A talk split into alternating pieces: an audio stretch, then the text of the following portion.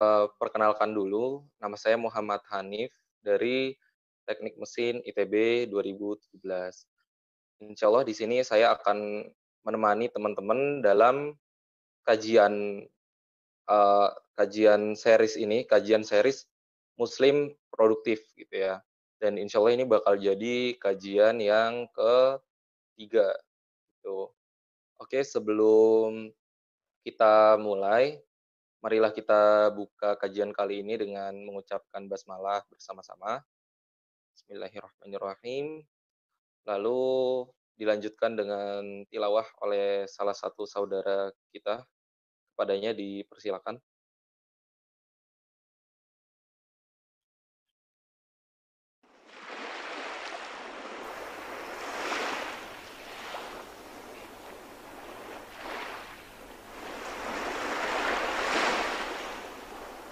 أعوذ بالله من الشيطان الرجيم. بسم الله الرحمن الرحيم.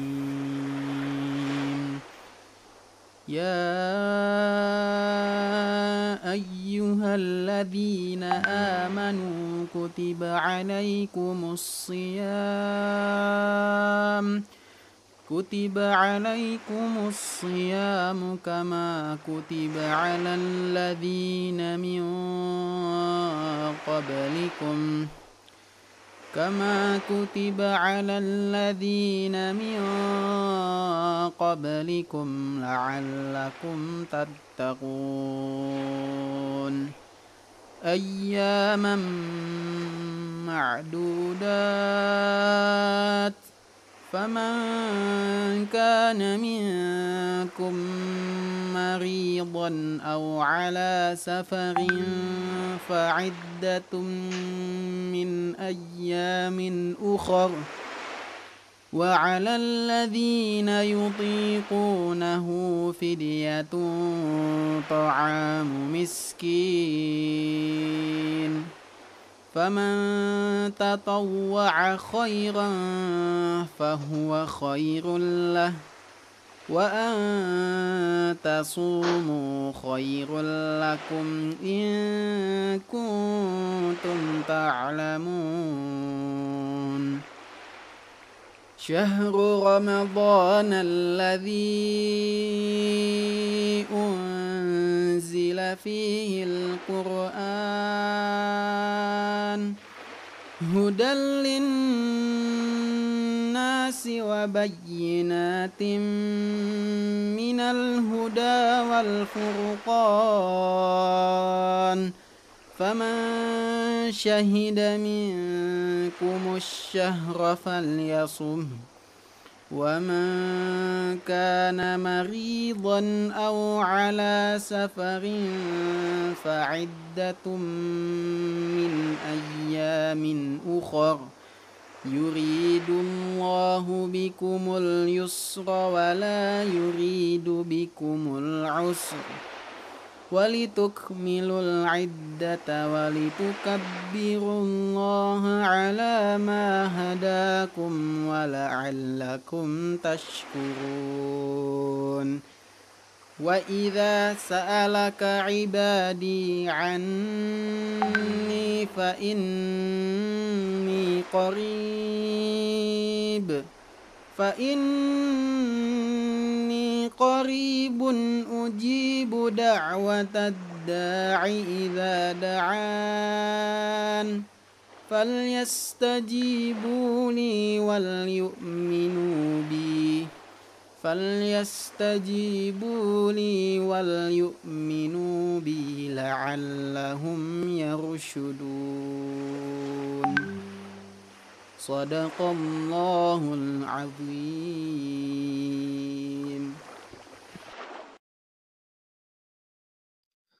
Baik, Alhamdulillah telah dibacakan ya surah Al-Baqarah dari 183 sampai 186 yang isi ayat-ayatnya sangat relate banget ya dengan kondisi kita uh, saat ini. Terutama dijelaskan juga kalau di bulan Ramadan ini diturunkanlah Al-Quran sebagai petunjuk uh, manusia gitu ya.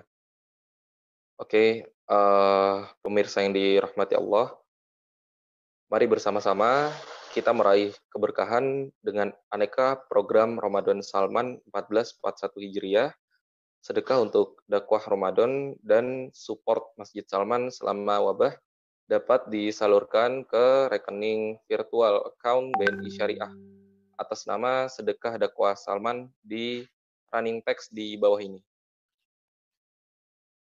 Oke, teman-teman, jadi di kajian ketiga ini dari seri Muslim Produktif, kita akan membahas tentang mengembangkan wawasan dari rumah gitu ya. Jadi mungkin uh, apa ya dengan kegiatan yang terbatas ini jangan sampai waktu-waktu kita dihabiskan untuk hal yang tidak bermanfaat gitu.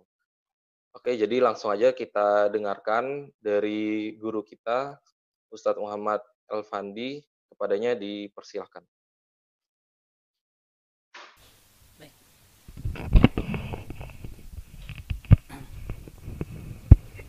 Bismillah, Bismillahirrahmanirrahim. Allahumma aftahana qulubana wa alhimna rushdana wahdina ila siratikal mustaqim. Wahaikum jami'an bitahiyatil islam al-khalidah. Assalamualaikum warahmatullahi wabarakatuh. Innal hamdalillah nahmaduhu wa nasta'inuhu wa nastahdi wa nastaghfiruh wa na'udzu billahi min syururi anfusina wa min sayyiati a'malina may yahdihillahu fala mudhillalah wa may yudlil fala hadiyalah asyhadu an la ilaha illallah wa asyhadu anna muhammadan abduhu wa rasuluhu la nabiyya ba'da sahabat-sahabat semua jamaah hadirin hadirat dan juga sahabat-sahabat di Salman dengan Salman TV ini alhamdulillah Allah masih memberikan kesempatan silaturahim masih memberikan kesempatan untuk tetap mengembangkan kapasitas diri walaupun kondisi kita penuh keterbatasan.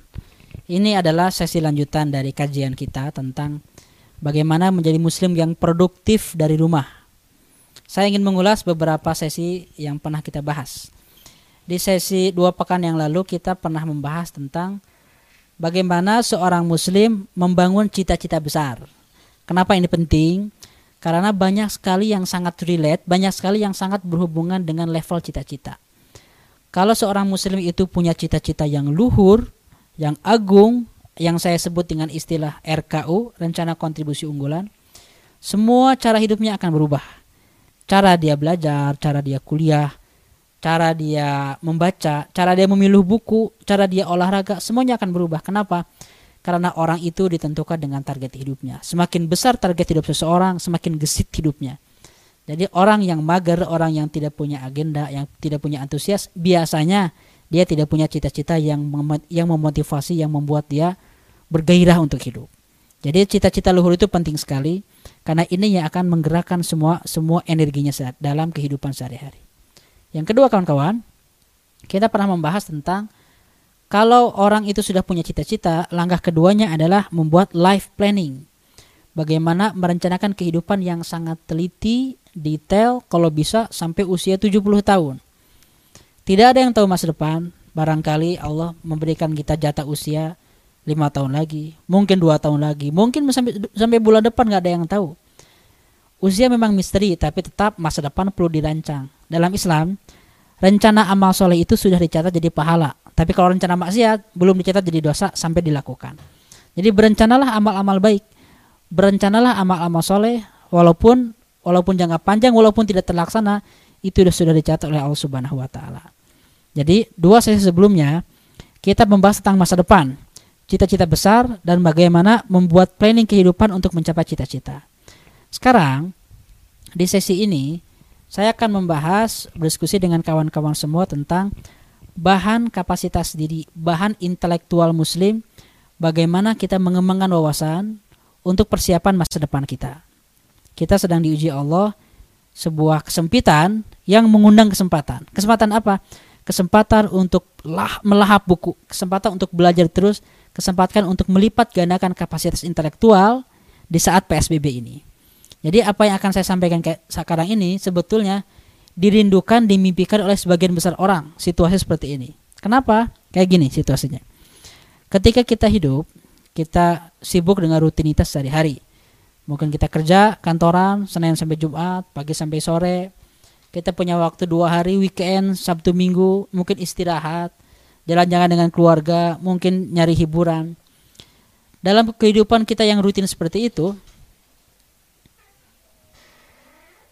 dalam kehidupan kita yang penuh dengan rutinitas seperti itu, kadang-kadang kita tidak punya waktu sehari pun untuk baca buku.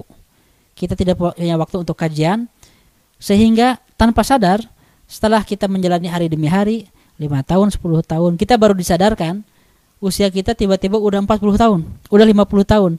Tapi waktu kita belajar, terakhir kita belajar itu waktu kita kuliah S1. Begitu beres S1, dapat ijazah, pembelajaran kita berhenti karena tidak ada lagi program serius untuk meningkatkan kapasitas intelektual.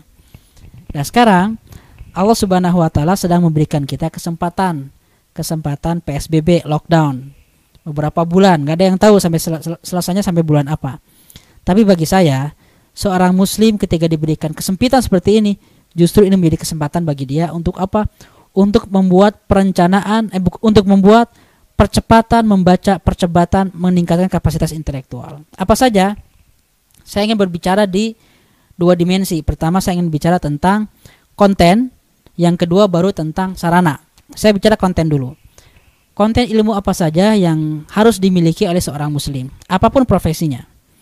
Anda bisa jadi seorang arsitek, dokter, pengusaha, bidang apa pun yang Anda geluti, maka seorang muslim itu harus memiliki ilmu yang seperti huruf T, berbentuk T. Ada orang yang ber, yang yang berpikir seperti huruf N atau huruf M, tapi saya lebih cenderung setiap muslim itu perlu memiliki kapasitas seperti huruf T. T itu ada garis yang vertikal, ada garis yang horizontal. Maksudnya apa? setiap muslim di zaman ini dia perlu memiliki satu minimal satu spesialisasi yang dia kuasai agar dia bisa menjadi pakar, menjadi expert, menjadi ahli yang sangat punya otoritas di bidangnya. Anda kuliah di satu jurusan harus fokus, jangan sampai bercabang, jangan sampai milih dua jurusan yang berbeda sehingga nggak ada yang jadi jadi keahliannya. Itu yang namanya huruf T vertikal. Ada huruf T yang horizontal. Huruf T yang horizontal inilah wawasan seorang muslim yang harus dimiliki. Jadi saya tidak berbicara tentang kemampuan vertikal, kemampuan spesialisasi yang Anda harus miliki. Terlepas dari jurusan Anda kawan-kawan semua, Anda kuliah di bidang mana pun, belajar apa pun yang jelas, seorang muslim harus memiliki satu set wawasan sebagai bekal hidupnya. Apa saja itu? Yang pertama adalah wawasan al-aqidah. Wawasan akidah. Ini adalah dasar seorang muslim. Kata Imam Bukhari, al-ilmu qoblal qawlil wal amal. Ilmu itu didahulukan sebelum ngomong, sebelum berbuat. Karena kalau orang tanpa ilmu ngomongnya salah, perbuatannya bisa salah, bahkan nyangkapnya pahala bisa dosa. Nyangkanya dakwah tapi bisa jadi menistakan Islam. Nyangkanya membela Nabi padahal menghina Nabi. Kalau orang tidak ada ilmunya, yang dia omongin juga bisa jadi salah. Dia menyampaikan informasi tapi hoax. Dia menyampaikan dalil tapi tidak cocok. Dia menyampaikan ayat-ayat tapi tidak relevan. Jadi ilmu itu penting sekali, apalagi dalam bidang akidah. Kenapa akidah ini penting? Di antara seluruh ilmu keislaman, ilmu yang paling wajib yang pertama kali harus di, harus diketahui oleh seorang anak yang akil balik adalah ilmu akidah. Kenapa? Karena ini bukan soal lapar, ini bukan soal pekerjaan, ini soal hidup mati kita. Bahkan ini soal keabadian kita di surga atau nauzubillah kita abadi di neraka. Gara-gara apa? Gara-gara akidah. Nanti tiga pertanyaan yang akan ditanya oleh malaikat ketika kita masuk kubur. Tiga. Man robuk? Siapa Tuhan kamu? Man nabiyuk? Siapa nabi kamu? Ma diduk? Apa agama kamu? Ya, ingin menjawab tiga pertanyaan itu bukan dengan latihan setiap kali mengulang-ulang. Tuhan aku Allah, Tuhan aku Allah. Bukan gitu. Tapi caranya kita benar-benar menjaga akidah kita, memahami apa akidah yang benar, tauhid, konsep rukun iman, rukun Islam, konsep tentang surga neraka, konsep tentang malaikat, agar kita tidak salah kaprah, agar kita tidak melenceng. Kenapa? Karena kalau ada yang salah dalam bidang akidah ini, bahayanya itu bisa berisiko besar di akhirat. Beda dengan masalah akhlak, beda dengan masalah fikih. Kalau ada yang salah, paling dosanya sedikit. Paling dosanya juga bisa diampuni, bisa bertobat. Tapi kalau akidah, kita meninggal dalam kondisi akidah kita rusak, dosanya tidak akan terampuni di akhirat. Jadi ini adalah konten pertama, topik pertama yang harus dimiliki oleh seorang muslim. Satu set pemahaman akidah. Apa saja? Yang pertama perlu dimiliki adalah pemahaman tauhid. Baik itu tauhid rububiyah, tauhid asma wa sifat ataupun tauhid uluhiyah. Ini hal standar. Jangan sampai seorang muslim tidak mengerti tentang konsep tauhid, tidak mengerti tentang larangan menyekutukan Allah, tidak mengerti apa saja yang menjadi pembatal syirik. Contoh kecil ya, dalam kehidupan sehari-hari. Kita banyak melihat seorang muslim, tapi dalam praktek sehari-hari paling sederhana aja, meyakini horoskop, meyakini zodiak.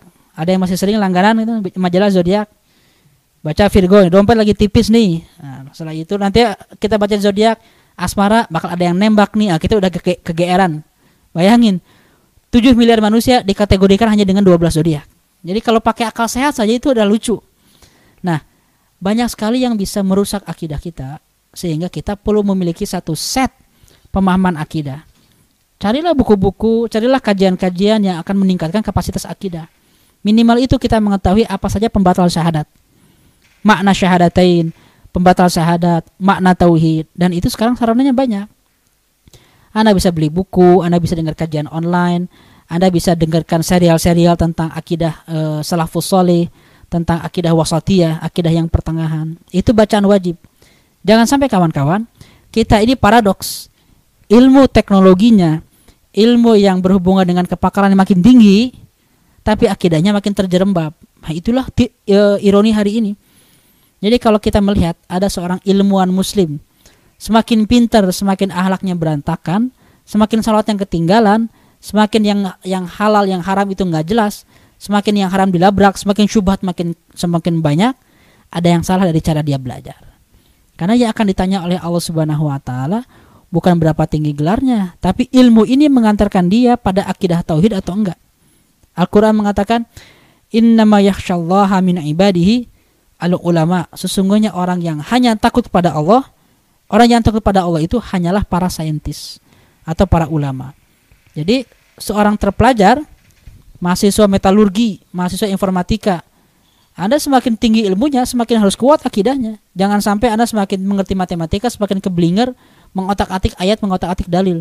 Semakin Anda belajar fisika, semakin mempertanyakan tentang surga, tentang neraka, tentang hal-hal gaib. Itu orang-orang yang salah kaprah memahami memahami kehidupan, memahami ilmu pengetahuan. Jadi caranya gimana? Ketika di rumah ini milikilah satu hari di antara hari-hari kita itu satu hari khusus Yaumul Akidah, hari akidah. Bikin jadwal yang yang rapi. Hari ketika kita mengkaji buku-buku Ibnu Taimiyah, kita mengkaji buku-buku dari ulama-ulama salafus soleh, kita mengkaji buku tentang uh, Ar-Raqaiqnya Muhammad Ahmad Ar-Rashid, kita mengkaji buku Al-Imannya Yusuf Qardawi. Baca buku-buku tersebut sudah diterjemahkan banyak. Anda baca buku-buku akidah, buku-buku keimanan. Kenapa? Karena konsekuensinya itu abadi di akhirat, di neraka atau abadi di surga.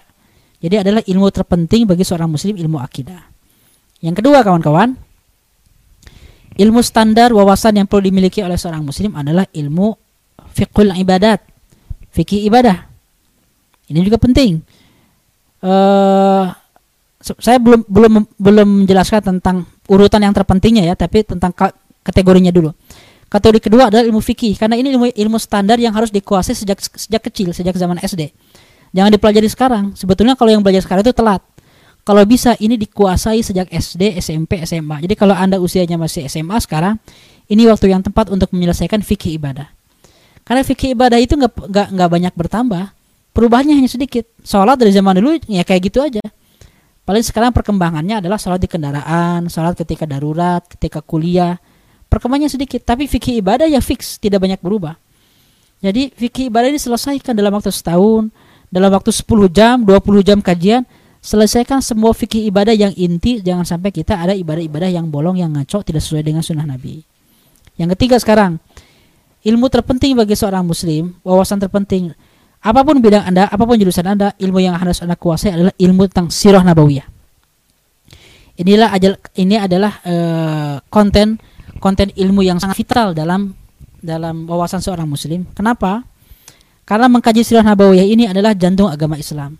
Kalau Anda tahu sirah nabawiyah dari awal sampai akhir, Anda akan mengetahui kurang lebih seluruh ilmu Islam secara global. Anda akan tahu konsep Islam dalam bidang keluarga, konsep Islam dalam ekonomi, politik, dalam militer, dalam berbagai bidangnya. Jadi sirah nabawiyah itu adalah prioritas bacaan seorang muslim. Yang keempat, setelah setelah akidah, ibadah, Syekh Nabawiyah. Yang keempat adalah ilmu tentang Al-Quran. Ilmu tentang Al-Quran. Dari mana? Dari mulai bacaan. Jadi kalau saat PSBB ini kita masih belum lancar baca Al-Quran, beres PSBB kita jadi jadi alumni tahsin. Kalau sekarang kita bacaan tahsin sudah bagus, beres PSBB kita udah, udah nambah juz amma. Juz amma udah beres, kita nambah tabarok. Tabarok sudah beres, kita nambah lima juz terakhir. Nanti kalau di karantina di PSBB-nya sampai akhir tahun, mungkin kita jadi hafiz Quran baru. Bayangkan, dari PSBB membawa berkah menjadi hafiz Quran. Bukan hanya bacaan Quran dan hanya hafalannya, ilmu ilmu Al-Quran juga termasuk tentang uh, wawasan Al-Qur'annya. Bukan berarti kawan-kawan perlu jadi ahli tafsir yang segalanya ngerti enggak, karena itu beda targetnya. Tapi minimal yang dibutuhkan oleh seorang muslim adalah wawasan tentang apa saja struktur atau konten Al-Qur'an itu. Seperti katalog kawan-kawan. Anda punya perpustakaan besar atau bukan kata bukan perpustakaan deh. Anda punya supermarket, tapi semua barang itu nggak ada kodenya. Anda tidak tahu di mana meletakkan tisu, di mana meletakkan sambal, Anda punya rumah gede nih, tapi semua barang berantakan. Anda tahu Anda punya, tapi Anda nggak ngerti di mana meletakkannya. Anda tidak bisa mendapatkan manfaat dari barang-barang yang Anda punya. Jadi orang yang bisa mendapatkan manfaat itu adalah orang yang punya dan mengerti di mana letak barang-barang yang dia miliki. Itulah Al-Quran kawan-kawan. Kadang-kadang kita mengerti membaca banyak hal, tapi tidak mengerti bahwa yang kita butuhkan untuk panduan hidup, cara kita bisnis, cara kita ekonomi, cara kita membangun politik, cara kita membangun hubungan uh, dengan lawan jenis, cara kita menikah, semuanya ada jawabannya dalam Al-Quran. Tapi karena kita tidak mengerti struktur isi Al-Quran itu, sehingga kita nggak pernah belajar.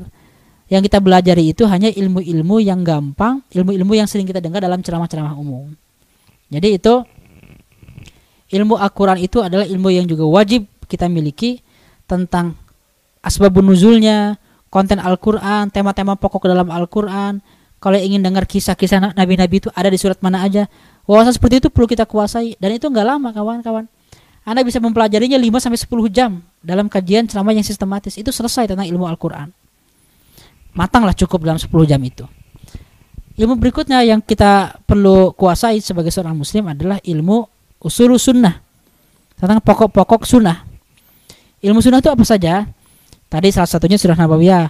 Lalu ilmu tentang hadis apa saja istilah-istilah yang ada dalam ilmu hadis. Jangan sampai kita baca baca sebuah riwayat tertulis dari Nabi Muhammad. Tergantung dari Nabi Muhammad itu status hadisnya kayak gimana. Jangan-jangan orang mencatut ini hadis Nabi Muhammad tapi hadisnya doif atau hadisnya maudhu, hadisnya palsu nggak bisa dipertanggungjawabkan. Jadi hadis-hadis tersebut ilmu-ilmunya, istilah-istilahnya perlu kita kuasai agar jangan kita salah kaprah memahami sunnah. Jangan sampai kita terus membaca sunnah tapi kita tidak mengerti bagaimana ilmu dan metodologi ilmu sunnah tersebut. Nah, ini adalah ilmu-ilmu standar yang perlu dimiliki oleh seorang muslim. Tapi ada tambahannya. Tambahan yang perlu diambil oleh seorang muslim adalah ilmu tarikh al-islami. Ilmu sejarah Islam. Setiap bangsa, setiap bangsa besar itu mereka punya warisan sejarah yang besar. Ketika kalau Anda ada yang jalan-jalan ke Prancis, di Paris, tempat wisata yang paling populer itu itu bukan shopping mall, bukan tempat belanja, tapi wisata populer itu adalah wisata sejarah, museum, lukisan, patung-patung, perpustakaan. Ini penting karena seorang muslim yang tidak tidak mengenal warisan sejarahnya, dia tidak akan bisa bangga dengan jati dirinya sebagai muslim dan dia tidak mungkin mengulangi kejayaan umat Islam di masa lalu. Kenapa bang, bangga aja nggak ada, senang aja nggak ada, kenal aja nggak ada dengan sejarah Islam. Anda lihat cara orang-orang barat mendidik anak-anak mudanya itu mengajarkan mereka tentang sejarah baik itu fakta ataupun fiksi kalau mereka punya fakta yang banyak mereka menulis buku menulis novel menulis film-film cerita-cerita yang berhubungan dengan sejarah kalau mereka nggak punya sejarah mereka bikin fiksi seperti orang-orang Amerika Amerika itu sejarahnya nggak panjang Amerika itu sejarahnya paling cuma tiga abad dari 1776 tapi mereka memproduksi fiksi yang sangat banyak untuk menjelaskan kepada dunia bahwa kita itu punya super power kita kita ini punya kekuatan dengan cara menulis cerita-cerita fiksi. Nah, jadi kita jangan sampai ketinggalan oleh orang-orang lain yang getol memperkenalkan tentang sejarah masa lalunya ke generasi masa depan. Setiap generasi itu mempunyai sifat yang namanya al-muhaka. Al-muhaka itu sifat kecenderungan meniru orang lain. Jadi kalau orang kalau asupan yang mengisi otak kita itu hanya cerita-cerita fiksi roman picisan, fiksi rendahan, tidak akan ada gagasan besar, tidak akan ada pengetahuan yang nempel ke otak kita. Karena orang itu suka meniru orang yang dia kagumi. Ini adalah bidang-bidang yang perlu kita ketahui sebagai seorang muslim, yaitu ilmu akidah, ilmu sirah nabawiyah, ilmu fikih, ilmu Al-Quran secara umum, ilmu sunnah secara umum, dan juga ilmu sejarah Islam. Lalu setelah itu kawan-kawan, bagaimana cara kita mulai mengkaji ilmu-ilmu tersebut? Bagaimana caranya? Nah inilah poin kedua yang akan saya bahas setelah uh, saya buka kesempatan dulu bagi kawan-kawan yang ingin bertanya di sesi pertama ini. Silahkan kalau ada tanya jawab dulu.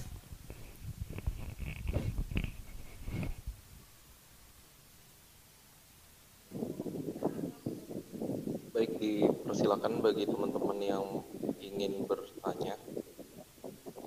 Ditampung dulu ya, benar ya. Boleh langsung ketik di live chat YouTube-nya.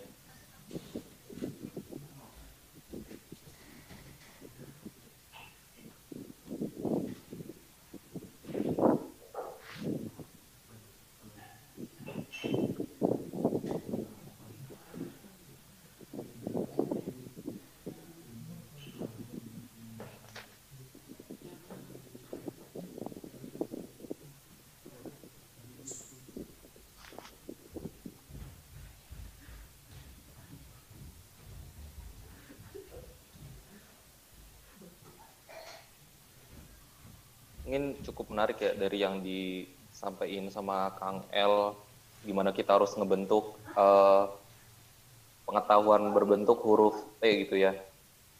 Jadi uh, kita punya satu spesialisasi, tapi kita juga punya pengetahuan yang general sebagai seorang muslim gitu, yang mungkin ilmu-ilmu tersebut nggak cukup di bangku sekolahan kita gitu ya. Uh, akidah yang mungkin kita pelajari selama sekolah itu nggak sedalam itu. Baik, Kang L, ini udah ada dua pertanyaan. Silakan. Mau satu-satu dulu atau Satu gimana? dulu aja silakan.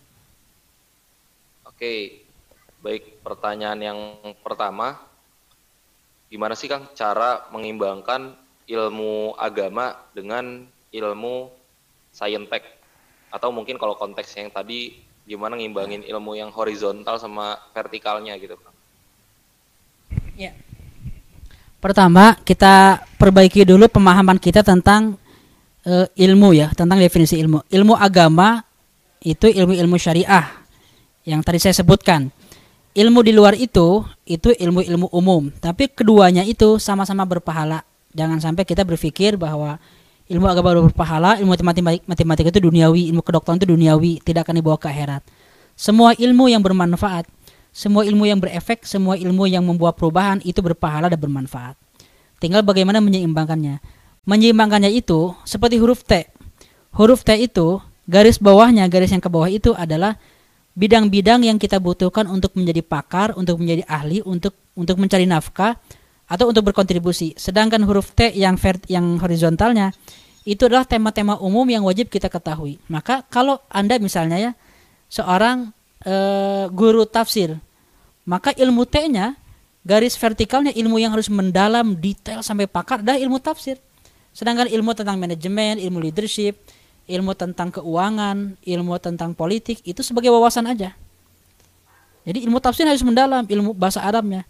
Tapi sebaliknya, kalau Anda seorang manajer, maka ilmu yang paling harus Anda kuasai adalah ilmu tentang manajemen.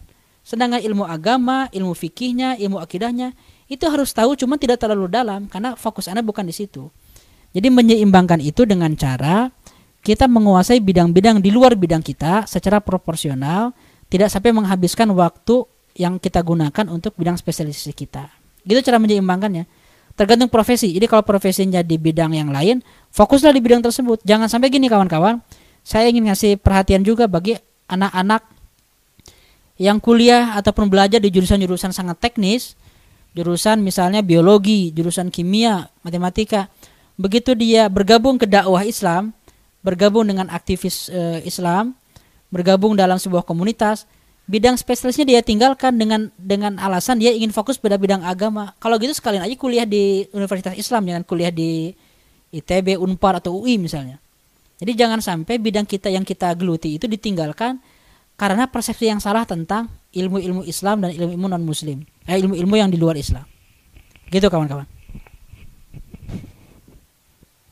Silakan, ada yang lain? Baik. Mungkin uh, nanti silakan disampaikan teman yang bertanya tadi kalau udah cukup terjawab atau belum. Terus pertanyaan yang kedua nih, Kang. Jadi kan di 10 hari terakhir ini lagi gencar banget nih uh, mencari Lailatul Qadar gitu. Nah, kira-kira uh, kehitung nggak sih kalau kita belajar ilmu dunia itu untuk mendapatkan Lailatul Qadar gitu? Misal mungkin kalau anak kuliahan sekarang kan lagi belajar begadang untuk puas dan semacamnya gitu kang. Iya iya. Ya kawan-kawan, dari dari yang saya jawab dari dari yang saya jelaskan tadi itu itu sangat vital. Karena jawaban saya tadi itu akan mempengaruhi cara kita berpikir dan, dan beraktivitas. Kalau ilmu yang kita pelajari itu amal soleh, ibadah, maka Lailatul Qadar yang kita habiskan untuk belajar itu berpahala gede gitu. Jangan jangan sampai kita berpikir kita mau ujian nih Terus Lailatul Qadar kita tarawih sepanjang malam itu itu salah. Ibnu Qayyim itu pernah bertanya pernah ditanya gini, "Ma huwa afdalul ma hiya afdalul a'mal?" Apa itu amal terbaik? Apa itu amal terbaik? Ada yang bilang amal terbaik adalah ada usolat fi awqatiha, mendirikan salat pada waktunya. Itu amal terbaik. Tapi ada juga yang bilang Rasulullah di, di lain kesempatan mengatakan amal terbaik adalah berkhidmat untuk ummuka, untuk ibu kamu. Tiga kali disebutkan. Tapi ada lagi Rasul mengatakan amal terbaik adalah kalamul haq inda sultanin jair. Perkataan yang tegas di depan penguasa yang tiran. Ada lagi Rasul mengatakan amal terbaik adalah uh, jihad visabilillah. Mana yang benar? Akhirnya Ibnu Qayyim mengatakan di antara semua hadis itu setelah diteliti ternyata amal terbaik itu adalah amal yang paling dibutuhkan di waktu di waktu tertentu. Amal yang sangat kontekstual. Jadi dalam konteks orang mahasiswa yang sedang UAS atau sedang ujian, terus kita dia sedang mengajar Lailatul Qadar, apa yang dilakukan? Dia beramal soleh dengan cara belajar sepanjang malam untuk persiapan ujiannya. Itu caranya. Tapi itu bukan berarti tidak taraweh kan? Taraweh biasa taraweh, kita benar taraweh 11 rakaat, 23 rakaat, kita tilawah Quran, tapi jangan sampai dengan alasan zikir berpahala belajar duniawi. Nah, itu nggak boleh. Karena ketika Anda merevisi materi-materi Anda ilmu kedokteran itu pahala semua. Setiap halaman yang Anda baca dalam ilmu kedokteran pahala. Setiap halaman yang Anda baca dalam ilmu arsitektur itu pahala semua. Jangan berarti tidak berpahala. Di setiap halaman yang Anda baca itulah zikir Anda sebagai seorang ilmuwan, sebagai seorang student. Jadi insya Allah pahala belajarnya itu juga sama dengan seribu bulan. Gitu ya kawan-kawan. Nah baik saya lanjutkan. Jadi di sesi pertama tadi saya baru menjelaskan tentang konten-konten standar ilmu yang dibutuhkan oleh seorang muslim di rumah di waktu yang terbatas ini, di waktu yang sempit ini untuk mengembangkan kapasitas diri. Bukan ini bukan ini, ini bukan segala-galanya, masih banyak ilmu-ilmu yang wajib kita miliki. Setiap bidang, setiap profesi punya ilmu yang berbeda-beda. Tapi tadi yang saya sebutkan adalah ilmu-ilmu minim bagi seorang muslim yang harus dikuasai. Sekarang pertanyaannya bagaimana caranya? Nah, ini yang menarik kawan-kawan kita hidup di zaman yang Allah berkahi dengan teknologi, dengan fasilitas. Kebayang nggak zaman dulu? Imam Bukhari itu ingin mendapatkan satu hadis, beliau harus jalan dulu dari Kairo ke Baghdad, ke Basrah, ke berbagai kota untuk dapat satu hadis. Setelah dapat satu hadis, beliau pulang lagi ke kotanya, mengajarkan ilmunya, mencatat dan juga mengembangkan ilmu hadis. Ingin dapat hadis lagi, datang ke kota lain. Jadi sudah berapa ribu kota yang beliau datangi untuk mendapatkan hadis. Sekarang seluruh karya Imam Bukhari, Imam Muslim, Kutubus Sittah, seluruh ilmu itu tinggal kita klik di website yang namanya sunnah.com. Dulu Zaid bin Sabit diberikan tugas oleh Abu Bakar As-Siddiq untuk menuliskan mushaf Al-Quran dengan tulisan tangan. Sekarang semuanya sudah kita upload di ayat.com dengan aplikasi-aplikasi yang gampang. Jadi berkah yang Allah berikan ke generasi ini adalah berkah teknologi. Jadi nggak ada alasan bagi seorang muslim untuk ketinggalan belajar karena kita tinggal di rumah atau karena nggak bisa kuliah. Sekarang learning sources sudah terlalu banyak. Tapi di sini ada persoalan. Karena sarana belajar itu terlalu banyak, akhirnya kita bingung. Misalnya Anda buka YouTube. Buka klik tentang kajian online, tentang, tentang kajian understanding psychology, belajar psikologi. Dari situ nanti muncul lagi video berikutnya psikologi yang sangat menarik untuk anak muda. Nanti klik lagi, nanti muncul video Atta Halilintar, diketik lagi, muncul stand up, komedi, eh, akhirnya jadi nonton Panji gitu. Jadi dari awalnya kita ingin baca psikologi dengan psikologi akhirnya jadi nonton stand up comedy. Atau awalnya kita ingin searching tentang artikel tentang misalnya uh, kebidanan. Kita ingin searching tentang bagaimana persalinan kebidanan. Kita baca itu. Nanti muncul pop up berita tentang misalnya bagaimana orang yang gagal soal persalinan. Nanti muncul lagi tentang kriminalitas. Eh akhirnya baca tentang kriminalitas. Kita sering terdistraksi karena konten terlalu banyak. Akhirnya kita bingung sendiri atau kita ingin ingin mulai baca buku buku yang dipilih terlalu banyak akhirnya nggak ada yang nggak ada yang dibaca juga baru dua halaman pindah buku lagi pindah buku lagi nah inilah masalah anak-anak muda hari ini masalah kita semua zaman dulu orang susah baca susah sumber susah buku tapi orang baca sekarang buku terlalu banyak sehingga bingung mana yang dibaca artinya kita perlu punya cara yang bagus bagaimana mengelola rencana belajar kalau kemarin saya bicara tentang rencana hidup sekarang rencana belajar Segalanya penuh, penuh, dengan perencanaan kawan-kawan. Jangan sampai anak muda itu melakukan sesuatu secara random. Ah saya pengen baca ini ah tapi random enggak. Semua yang Anda baca, yang Anda dengarkan, Anda pergi ke mana itu penuh dengan perencanaan. Tidak boleh random. Jadi rencana belajar itu, rencana baca itu harus diteliti. Apa saja buku-buku yang saya butuhkan, bukan buku yang lagi rame. Apa saja konten ilmu yang ber, yang saya perlukan hari ini, bukan yang saya inginkan. Kalau kita lagi pengen tapi nggak butuh nggak usah kita dengar karena hidup kita terbatas, waktu kita sempit. Jadi seleksilah ilmu-ilmu yang ada. Milik bikinlah planning kalau kita punya program sekarang nih bulan Mei menjelang Syawal. Di bulan Syawal itu apa rencana pembelajaran kita? Sebulan ke depan apa saja buku yang akan kita baca? Topik mana saja di setiap topik itu pengarang mana saja yang ingin kita baca. Ini adalah ini adalah planning pembelajaran dan tertulis jangan hanya ada di pikiran ah besok saya ingin baca buku tauhid kalau cuma difikirkan, besok lupa, besok malas, akhirnya besok nggak ada mood. Semua perencanaan itu ditulis dalam sebuah jadwal yang mata. Jadi setiap muslim itu harus memiliki kurikulum membaca kurikulum kajian pribadi. Jangan sampai kajian kita itu dikelola dipengaruhi oleh konten kajian yang ada di masjid. Masjid ngadain akhir zaman, akhir zaman semuanya. Masjid ngadain tentang tasin-tasin semuanya. Jangan dikendalikan oleh orang lain. Kitalah yang mengendalikan diri sendiri. Kalau saya ingin mempelajari tentang e, konsep fikih, ya itu yang kita pelajari. Walaupun semuanya kajiannya tentang tauhid. Kalau saya ingin mempelajari tentang sirah, itu yang kita fokuskan walaupun semuanya berbicara tentang tema politik konspirasi misalnya. Jadi milikilah kurikulum pribadi. Dengan kurikulum pribadi inilah kita akan fokus setiap hari belajar apa, pagi ngaji apa, sore baca apa. Akan fokus. Yang kedua, selain kurikulum pribadi, yang kita butuhkan untuk cara belajar itu adalah uh, smart way of smart, uh, smart way of learning cara cerdas untuk cara cerdas untuk belajar ada empat kategori cara cerdas itu satu bagaimana membaca menulis merangkum dan mendengarkan. Ini empat cara. Ini sudah kita sudah kita kuasai. Tiap hari anda mendengarkan dosen tiap hari baca tiap hari nulis tiap hari ngerangkum. Tapi ada orang-orang yang menulis tapi nggak ngefek.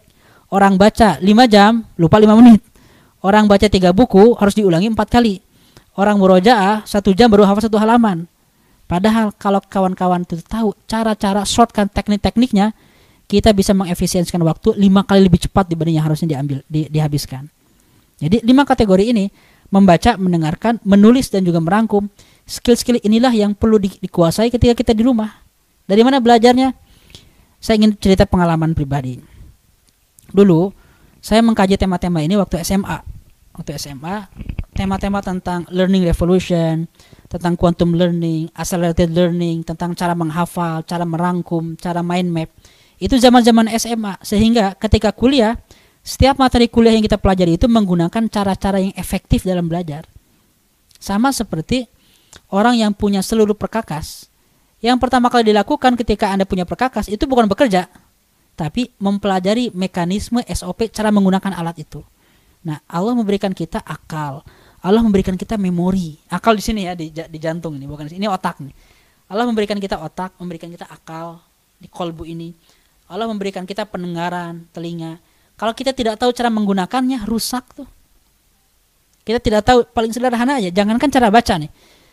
Teknik teknik pencahayaan membaca saja kalau salah bisa rusak mata, bisa orang minusnya gara-gara salah baca.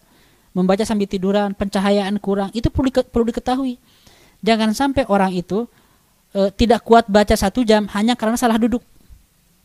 duduk di sebuah tempat yang keras bawahnya ya memang tidak nyaman pasti belajar di, di sebuah ruangan yang ventilasinya tidak bagus. Ya otak gampang capek gampang ngantuk. Jadi hal-hal mendasar tentang cara baca yang nyaman yang enak yang efektif perlu kita ketahui. Itu baru secara fisik baca. Lalu secara eh, teknik cara baca. Ada buku yang perlu kita baca dengan cepat dengan lambat. Ada yang perlu diulang-ulang, ada buku yang perlu dibaca secara singkat. Apa saja. Perlu tahu kategorinya. Lalu cara, cara membaca bukunya, bagaimana cara membaca buku cepat, skimming, cara scanning, cari informasi. Bagaimana cara baca buku mendalam? Misalnya novel. Novel perlu dibaca cepat atau dibaca ringkasannya atau dibaca mendalam kira-kira. Anda baca ayat-ayat cinta gitu kan bab pertama, pengen langsung lanjut nih bab terakhir nikah jadi nggak ini si Fahrinya? novel harus dibaca perlahan-lahan, dinikmati setiap kalimatnya. Tapi kalau Anda baca kalkulus, ya kan bukan seperti baca novel atau Anda baca tentang report eh, apa makalah ilmiah segini, bukan kayak baca novel. Nah, teknik-teknik seperti ini tersebar di internet. Jadi Anda, kawan-kawan semua, investasikan waktu untuk belajar cara membaca yang efektif. Mungkin Anda akan investasi menurut saya kira-kira butuh waktu 6 jam. Anda mendengarkan kajian di YouTube atau searching di internet tentang cara membaca yang efektif, mungkin Anda akan menghabiskan waktu 6 sampai 10 jam agar mempelajari skill membaca yang efektif. Tapi setelah Anda mengeluarkan waktu 10 jam itu, Anda bisa menghemat waktu ratusan dan ribuan jam di masa depan. Karena skill seperti ini nggak akan hilang. Sekali Anda memiliki skill cara membaca yang efektif, skill ini nggak akan pernah hilang seumur hidup seperti skill menyetir, seperti skill naik motor, seperti skill masak yang nggak akan pernah hilang. Itu membaca yang kedua, cara cerdas bagaimana mendengarkan. Tahu nggak cara mendengarkan yang efektif? Mendengarkan satu jam, dengar 60 menit mendengarkan, 6 menitnya hilang, lupa. Karena karena mendengar itu ada tekniknya. Bagaimana membangun kemampuan mendengarkan, menyimak dengan dengan efektif? Satu, bangun ketertarikan. Ketika kita membahas sebuah topik, cari dulu pematerinya siapa. Bikin ketertarikan agar saya suka dengan pematerinya, agar saya suka dengan reputasinya agar saya suka dengan lembaganya karena kalau kita nggak udah nggak suka semua pikiran kita itu tertutup keblok apa yang kita sebel. Jadi otak kita itu hanya menyerap informasi-informasi yang dibutuhkan atau yang kita suka atau yang kita super benci. Nah itu baru kita dengar. Kalau anda mendengarkan konten dari seorang pemateri yang sangat kita benci pasti kita memperhatikan. Karena kita ingin cari-cari kesalahannya. Tapi kalau kita pemateri yang kita nggak punya ikatan emosional kan banyak pemateri yang penyampaiannya tidak menarik atau kontennya itu mungkin kurang meyakinkan, itu bukan urusan kita. Pemateri yang penyampaiannya kurang bagus, kenapa kita yang rugi? Kenapa kita yang tidak paham? Jadi kalau misalnya ada materi yang dosen ataupun kuliah yang penyampaiannya boring, jangan sampai penyampaian itu membuat kita tidak paham. Bangun ketertarikan. Kalau saya seperti itu caranya. Kalau ada pemateri yang boring nih, saya harus suka dengan pemateri ini. Cari biografinya, baca profilnya agar saya suka bahwa pemateri ini walaupun boring tapi isinya berbobot. Jadi otak kita itu akan terbuka, siap mendengarkan materinya walaupun boring. Yang kedua, membangun kemampuan mendengarkan yang baik itu dengan cara apa? Dengan cara menggabungkan antara pendengaran dan kinestetik. Apa itu kinestetik? Tangan kita bergerak untuk merangkum, membuat catatan sambil mendengarkan. Sekarang kawan-kawan yang mendengarkan kajian ini, ya kalau untuk efisiensi sambil masak boleh lah persiapan buka kan. Tapi kalau Anda punya waktu yang sangat serius mendengarkan sebuah konten, Jangan sampai tangan tangan Anda nganggur. Para ulama mengatakan qayyidul ilma bil kitabah, ikatlah ilmu dengan tulisan. Jadi ketika mendengarkan itu, latihanlah membuat catatan, bukan catatan seperti wartawan yang bikin teks, tapi bikin peta pikiran, bikin bagan-bagan. Saya terbiasa kalau menyampaikan itu, saya kasih saya kasih tahu dulu outline-nya. Poin pertama, poin kedua, poin ketiga untuk membantu memudahkan orang yang mendengarkan. Jadi ketika Anda dengar kajian, dengar konten itu, Anda bisa merangkum poin-poin intinya.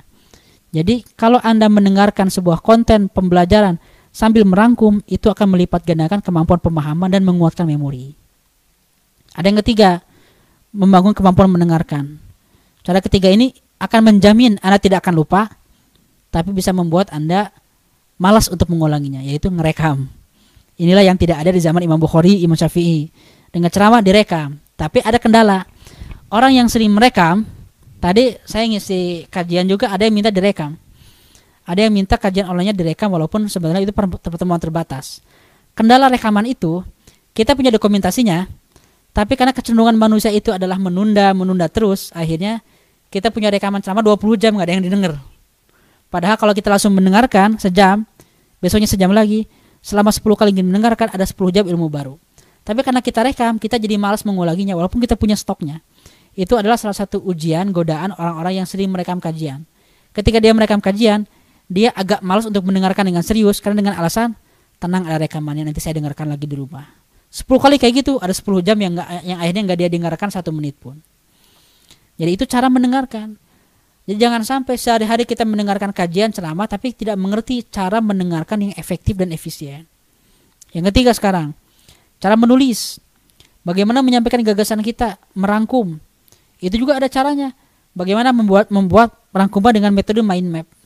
Karena kalau Anda mendengarkan kajian ditulis ulang itu bukan merangkum, itu namanya transkripsi. Kalau Anda ingin baca baca buku, setelah baca buku itu Anda bikin rangkumannya sama isinya dengan buku, itu bukan merangkum, itu namanya nulis ulang. Jadi rangkuman itu harus lebih kecil jumlahnya, tapi kita bisa paham inti-inti yang kita rangkum itu. Nah, salah satu metode yang terbaik menurut saya adalah mind map atau peta pikiran. Cobalah pelajari bagaimana cara merangkum gagasan dengan cara mind map itu. Itu cerdas sekali. Anda klik di internet um, pemateri namanya Tony Buzan yang mempunyai buku judulnya Mind Map.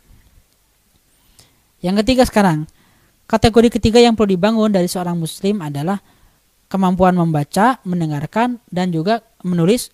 Satu lagi yang terakhir, kemampuan merangkum. Nah, kemampuan merangkum ini ada caranya. 20 halaman, 30 halaman teks yang berhubungan dengan ilmu sosial bisa dirangkum dalam dua halaman dengan cara membuat bagan-bagan, membuat peta pikiran, bukan mencatat kalimat-kalimatnya. Karena otak manusia itu mengingat memori dalam dalam bentuk bukan dalam teks. Jadi kalau kita melihat memori lebih baik lebih kuat kita ingat dibanding kita melihat teks. Nah itu kawan-kawan empat cara belajar yang harus kita miliki. Itu kategori kedua. Yang pertama tadi milikilah cita-cita besar, RKU miliki obsesi. Yang kedua milikilah cara belajar yang benar. Yang keempat sekarang yang keempat yang dibutuhkan oleh seorang muslim adalah bahasa asing. Bahasa asing adalah kemampuan yang, dimil- yang, yang diperlukan oleh setiap muslim. Apa pun jurusan Anda, Anda butuh bahasa asing. Kenapa? Karena bahasa asing ini adalah kewajiban seorang dai. Islam harus disebarkan bukan hanya di Indonesia, tapi di luar negeri. Ketika kita keluar negeri, kita butuh bahasa asing. Jadi bahasa asing itu bukan program yang sekunder, bukan program tambahan, bukan program yang hura-hura, bahasa asing itu adalah kebutuhan kehidupan bagi seorang muslim. Saya rindu ya, rindu dengan uh, ulama-ulama Indonesia yang berbisa yang bisa menawarkan gagasannya di forum internasional dalam bahasa Inggris, dalam bahasa Arab, dalam bahasa Prancis, dalam bahasa Spanyol, dalam bahasa Jepang. Apakah kita semua, Anda semua calon-calon dai ini, santri-santri, apa kawan-kawan ada di Salman ini, apakah Anda nggak rindu ingin menggantikan Zakir Naik, ingin menggantikan uh, Nu'man Alihan? Kita perlu bersaing face to face dengan mereka perlu fastabiqul khairat. Jangan hanya dengan ustadz Indonesia jangan hanya dengan dengan orang-orang lokal. Kita perlu mengisi konten orang-orang yang berbicara tentang tema Islam dalam bahasa Inggris diwakili oleh para pemuda Indonesia diwakili oleh para pemuda dari Jawa Barat ini. Itu targetnya. Jangan sampai kita kehilangan peran hanya karena kita tidak mampu bersaing anak kita tidak mampu menguasai bahasa asing. Itu yang ketiga. Yang berikutnya yang perlu dimiliki cara belajar yang dimiliki pemuda hari ini adalah distance learning atau belajar jarak jauh. Nah sekarang kita diuji oleh kesempitan ini membuat kita punya kesempatan yang banyak untuk ngaji online dengan cara Zoom, Google Meet ataupun dengan live streaming. Ini harusnya dilakukan sejak zaman dulu sebelum ada lockdown. Sekarang semua orang belajar kayak gini, ya alhamdulillah. Tapi cara kita belajar di masa depan adalah bagaimana kita belajar dari sumber yang sangat tidak terbatas yang namanya internet. Anda lihat aplikasi-aplikasi internasional seperti uh, Coursera, Udacity, Udemy itu menawarkan ratusan online course yang bisa kita akses dengan gratis tanpa kita harus bayar.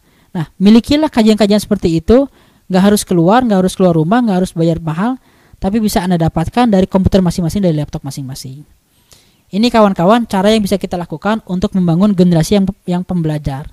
Kontennya kita tahu, setelah konten yang kita tahu, kita pelajari dengan cara menguasai bahasa asing, lalu juga kita perhatian dengan ilmu-ilmu tersebut, kita perhatian dengan skill-skill membaca, mendengarkan, merangkum dan juga uh, menulis dan juga kita harus konsisten menjalani itu sehari-hari.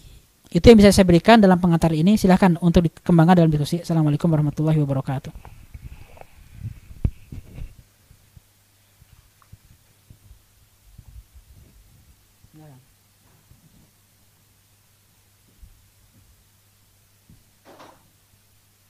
Baik teman-teman, uh, untuk sekarang silahkan yang ingin uh, bertanya boleh diketik lagi di live chatnya.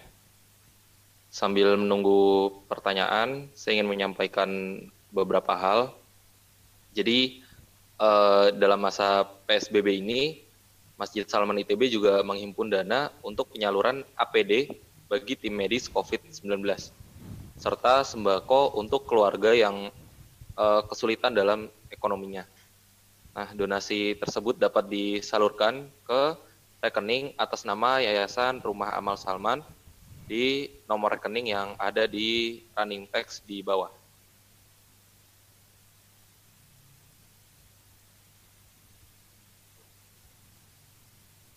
Oke, kita ke pertanyaannya. Ada yang bertanya ini Kang, e, gimana kalau baru hijrah nih, kita harus mulai dari mana untuk belajar Islamnya? Iya. Ada lagi yang lain? Ini mau langsung semua Kang atau gimana? Dua dulu aja, dua dua dulu. Dua ya. Oke, yang satu lagi ada yang bertanya gimana caranya uh, mempertahankan keimanan di tengah lingkungan yang ateis atau sekuler mungkin uh, Kang kayak di sini ngambil contohnya kalau orang yang kuliah di Oxford atau Cambridge gitu. Ya. Baik, yang pertama tentang bagaimana kita memulai belajar bagi seorang pemula. Yang paling mudah, yang paling yang paling sederhana adalah Anda belajar cerita.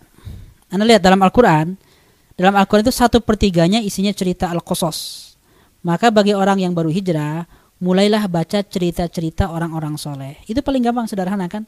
Tidak menggurui, tidak berat, tidak ada tidak ada konsep-konsep tentang akidah yang rumit, tidak ada aturan-aturan fikih yang terlalu jelimet. Itu sederhana. Bagaimana Umar bin Khattab memimpin, bagaimana Ali bin Abi Thalib adil, bagaimana Abu Bakar As-Siddiq berjuang untuk Rasulullah. Dan yang paling penting menurut saya, mulailah dengan membaca sejarah Nabi Muhammad secara ringkas. Itu tahap pertamanya membaca cerita, cerita para nabi, cerita Rasulullah, cerita para sahabat, cerita para pahlawan Islam karena bagi orang yang memulai itu yang paling Anda butuhkan, yang paling Anda butuhkan apa? Motivasi. Yang paling Anda butuhkan adalah semangat untuk belajar. Dan semangat belajar itu bisa di-boosting dengan cerita orang-orang soleh. Tadi saya bilang, manusia itu sering terpengaruh orang lain. Dia sering nonton sinetron, kosakatanya sinetron. Dia sering nonton orang-orang yang gosip, dia sering gosip. Dia sering nonton main bola, tiap hari yang didiskusikan bola. Ketika setiap hari Anda membaca biografi orang-orang besar, maka akan Anda akan terbawa berpikir besar. Jadi mulailah dari cerita orang-orang soleh, dimulai dari para nabi, sahabat, dan orang-orang dan para pahlawan Islam. Baru setelah itu Anda pelajari tentang ilmu akidah yang saya bilang tadi. Yang kedua, bagaimana mempertahankan di lingkungan yang sangat tidak kondusif. Pertama kawan-kawan, Anda perlu paham dulu bahwa tantangan kita itu internal dan eksternal ada tantangan luar. Yang Anda bilang tadi itu adalah tantangan eksternal, lingkungan di mau di barat ya, mau di Jepang sama, mau di Cina, itu eksternal semua. Memang memangnya ringan tinggal di Surabaya, di Bandung sama juga. Ngekos di DU, ngekos di Jatinangor sama juga godaannya berat. Godaan orang tidak sholat, godaan orang untuk masjid sama di mana-mana. Jadi nggak ada bedanya tinggal di barat di, di, di Indonesia. Kalau kalau memang mau maksiat ya maksiat. Maka bagi saya, saya berpikir selalu berpikir selalu berpikir tantangan luar itu memang ada kadarnya, ada yang lebih berat, ada yang lebih ringan. Tapi masalah luar itu tidak bisa mengenai kita kalau imunitas kita kuat. Virus itu tidak akan kena ke orang yang imunitasnya kuat. Bakteri itu tidak akan bikin sakit orang yang daya tubuh daya tahan tubuhnya kuat. Jadi yang dibutuhkan oleh orang-orang yang tinggal di, di negeri, di daerah atau di situasi yang berat, yang dibutuhkan adalah self learning. Belajar mandiri dia harus punya pembelajaran mandiri, belajar meningkatkan spiritual, belajar meningkatkan tilawahnya, belajar konsisten tahajud, belajar bagaimana e, menguatkan akidah, belajar bagaimana memahami konsep-konsep Al-Quran, sehingga ada serangan orang syubhat, orang ada orang yang mengajak liberal, ada orang yang mengajak mengajak untuk berpikir ngaco, dia sudah punya filter sendiri karena dia yang menguatkan diri sendiri, menguatkan imunitas. Barulah tambahannya mencari sahabat yang soleh. Jangan kebalik. Jangan solehnya kita itu bergantung dari sahabat. Solehnya kita ya bergantung dengan program sendiri. Itulah yang namanya at-tarbiyah az-zatiyah. Mendidik diri sendiri. Baru setelah itu tambahannya mencari lingkungan orang-orang yang soleh sehingga kita bisa diingatkan. Tapi itu sifatnya suplemen, tambahan.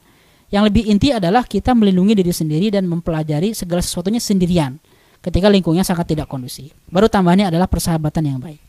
Baik, silakan ada yang lain.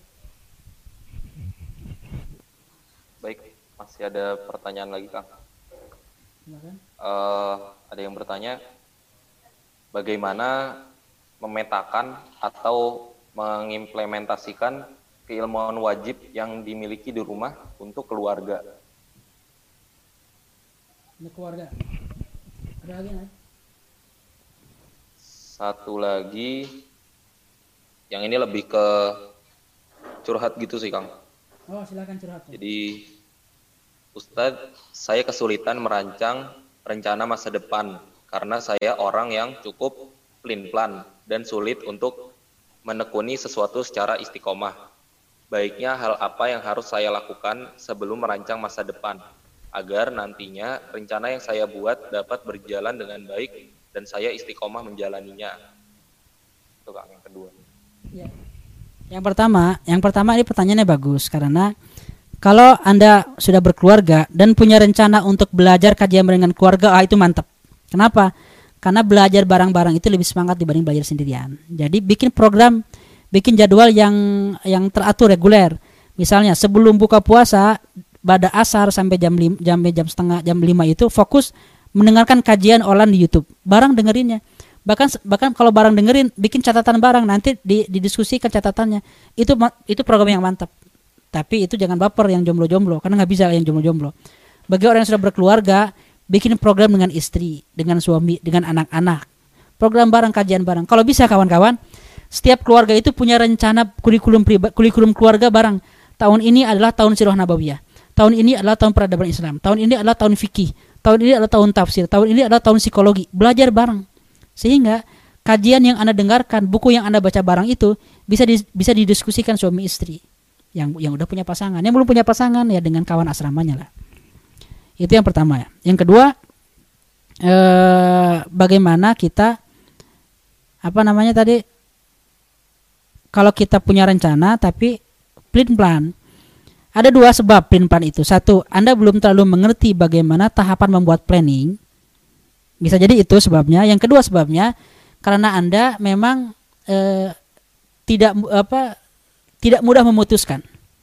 Tidak mudah memutuskan. Nah, kalau yang pertama sebabnya Anda tidak mengerti, jawabannya adalah nanya.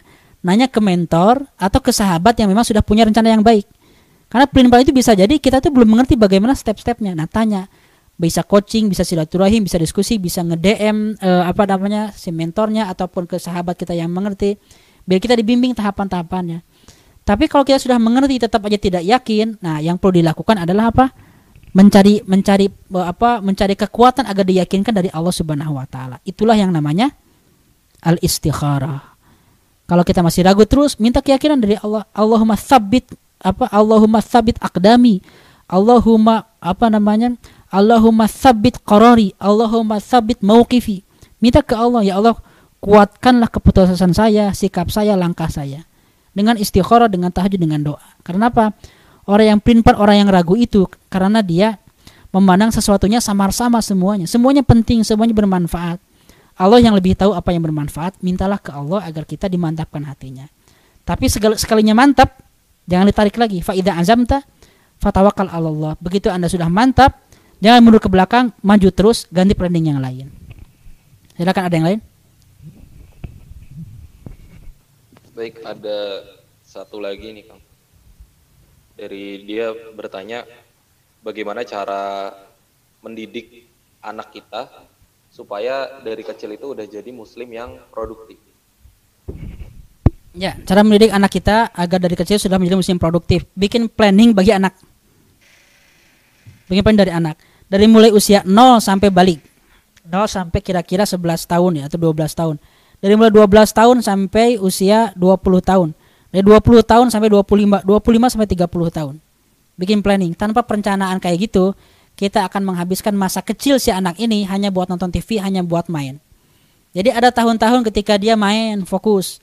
Permainan anak kecil itu kalau kita lihat Rasulullah, Anda Anda baca lagi nanti kajian saya, dengarkan kajian tentang masa muda Rasulullah. Lihat di channel Muda Community yang dilaksanakan oleh Salman. Masa uh, Muhammad muda, Anda lihat tahapan tahapan usia anak kecil itu. Usia 0 sampai 4 tahun adalah pembangunan fisik, olahraga, aktivitas uh, alam. Banyak sekolah alam itu udah bagus banget. Kalau orang disekolahkan di TK di aktivitas yang alam itu udah bagus. Kenapa? Karena melatih jiwa sportivitas dan jiwa bebasnya. Mentalnya akan keluar. Dia akan terbuka menjadi pede, menjadi orang yang berani. Itu di alam. Nanti usia 4 sampai 6 tahun biarin dia manja dengan orang tua.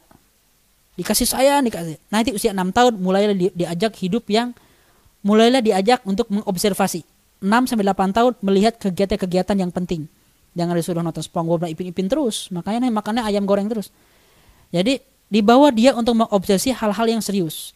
Usia 8 sampai 12 tahun diajak dia untuk berlatih mencari uang, mencari nafkah, latihan bertanggung jawab.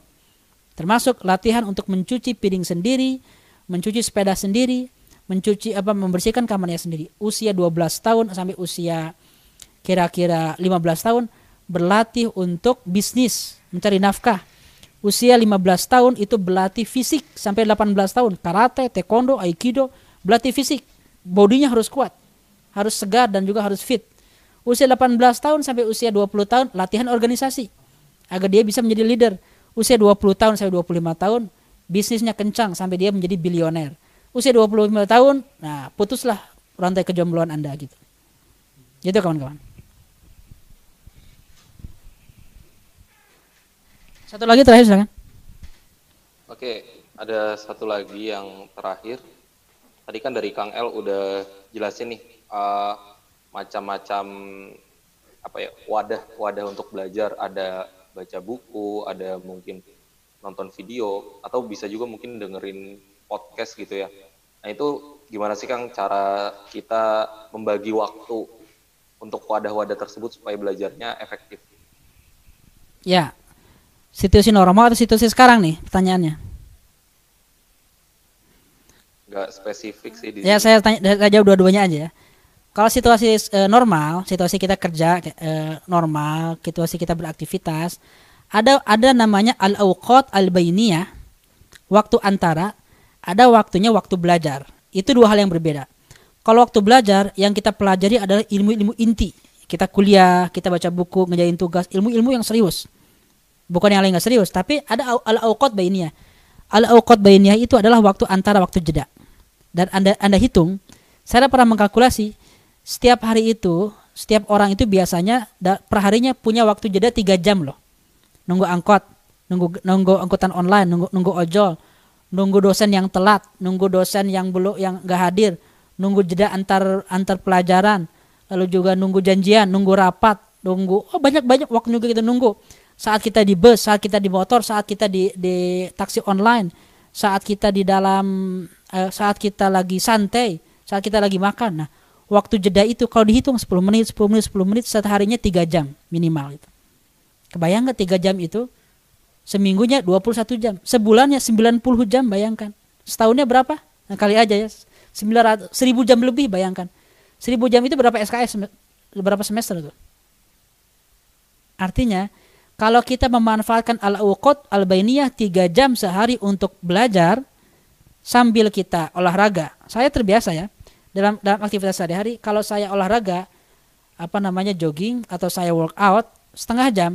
Telinga saya itu bukan musik yang beatnya tinggi musik musik musik untuk olahraga bukan. Telinga saya itu kajian tentang peradaban kajian politik Islam kajian tentang sejarah konten-konten kuliah psikologi itu yang saya dengarkan. Sejak kapan? Sejak tahun 2007 jadi nggak tahu saya tidak tahu berapa ribu konten kajian yang saya dengarkan melalui MP3 zaman dulu sekarang melalui podcast melalui melalui YouTube yang saya dengarkan di angkot di bus saya nggak tahu berapa ribu jadi manfaatkan waktu seperti itu. Terus Anda harus memiliki itu konten yang digital ya. Anda perlu memiliki buku yang namanya Kutaibat. Kutaibat itu adalah buku-buku ringan. Saya punya buku-buku kecil segede gini. di Al Azhar itu dulu ada buku kutaibat, buku-buku kecil, buku-buku matan, buku-buku khulaso, buku ringkasan, atau buku-buku cerita para sahabat, yang kecil-kecil. Buku-buku seperti ini saya hatamkan, saya selesaikan bukan di meja belajar, bukan di perpustakaan, tapi di bus. Satu tangan megang tiang, seperti zaman ayat cinta lagi miskin kan, di tiang di bus. Satu tangan lagi saya pegang buku atau murojaah. Nah itu waktu yang tidak kita habiskan ketika kita di masjid. Di masjid kita melakukan hal yang lain. Tapi ketika di bus, ketika nunggu, ketika lagi jalan, bahkan ketika olahraga, telinga kita tidak berhenti untuk mendengarkan konten yang positif. Nah, waktu seperti itu yang dimanfaatkan kawan-kawan agar kita bisa efektif. Sisanya kalau waktu yang serius jelas kalau waktu yang serius waktu kita di belajar di perpustakaan itu kita gunakan untuk ilmu yang lebih prioritas. Itu kalau kondisi normal.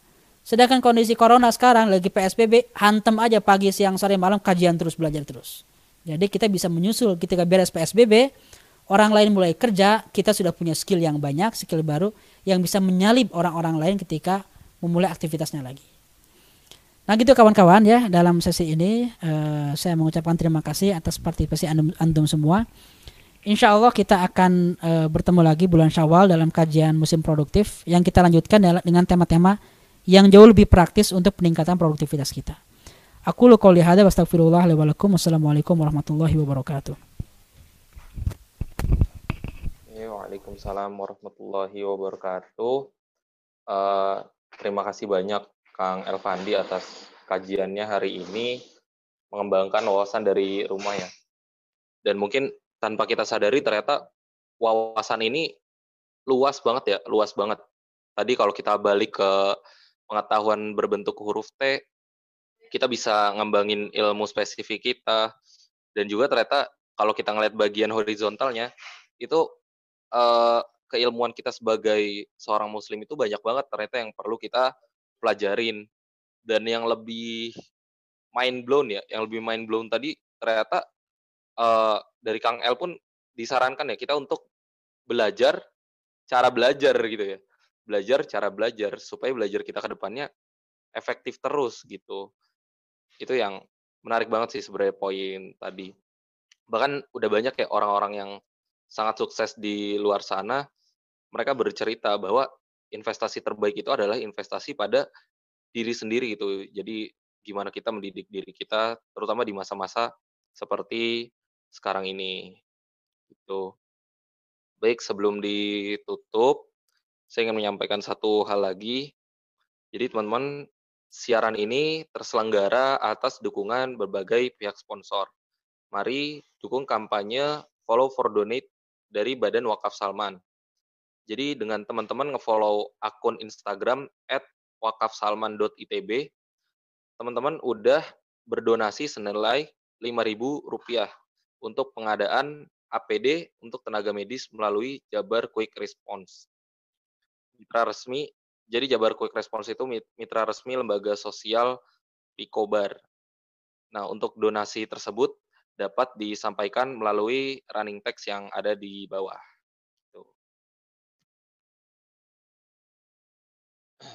Baik, uh, mungkin itu cukup sekian dari kami panitia P3RI. Terima kasih banyak Kang Elvandi udah sharing banyak banget materi yang sangat ber manfaat dan buat teman-teman sejatinya kita sebagai penuntut ilmu harusnya nggak berhenti di sini ya. Jadi terus uh, timbulkan rasa haus akan ilmu gitu.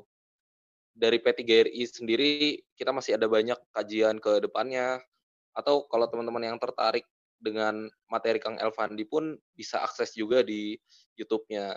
Jadi seperti yang tadi disampaikan sebenarnya udah banyak nih fasilitas yang diberikan untuk kita. Cuman tinggal gimana kemauan kita ada untuk mempelajari ilmu-ilmu tersebut. Baik, uh, teman-teman, marilah kita cukupkan kajian pada sore hari ini dengan mengucapkan hamdalah bersama-sama. Alhamdulillahirrahmanirrahim. Semoga semua ilmu ini bisa bermanfaat ke depannya. Semoga semangat kita untuk menuntut ilmu terus meningkat gitu ya, terus meningkat supaya kita dapat memberikan manfaat yang lebih besar lagi ke depannya. Baik, uh, kita cukupkan dengan mengucap dengan membaca doa kafaratul majelis.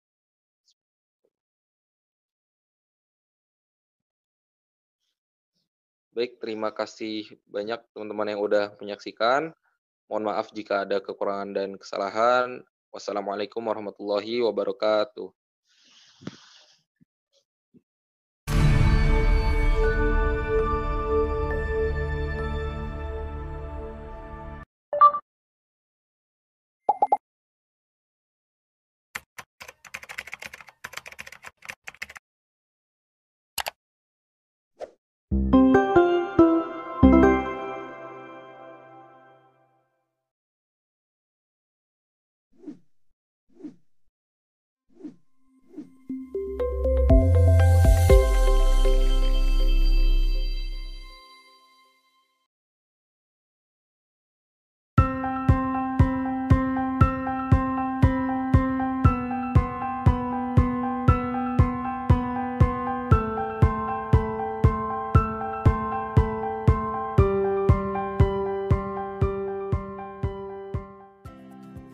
Assalamualaikum warahmatullahi wabarakatuh.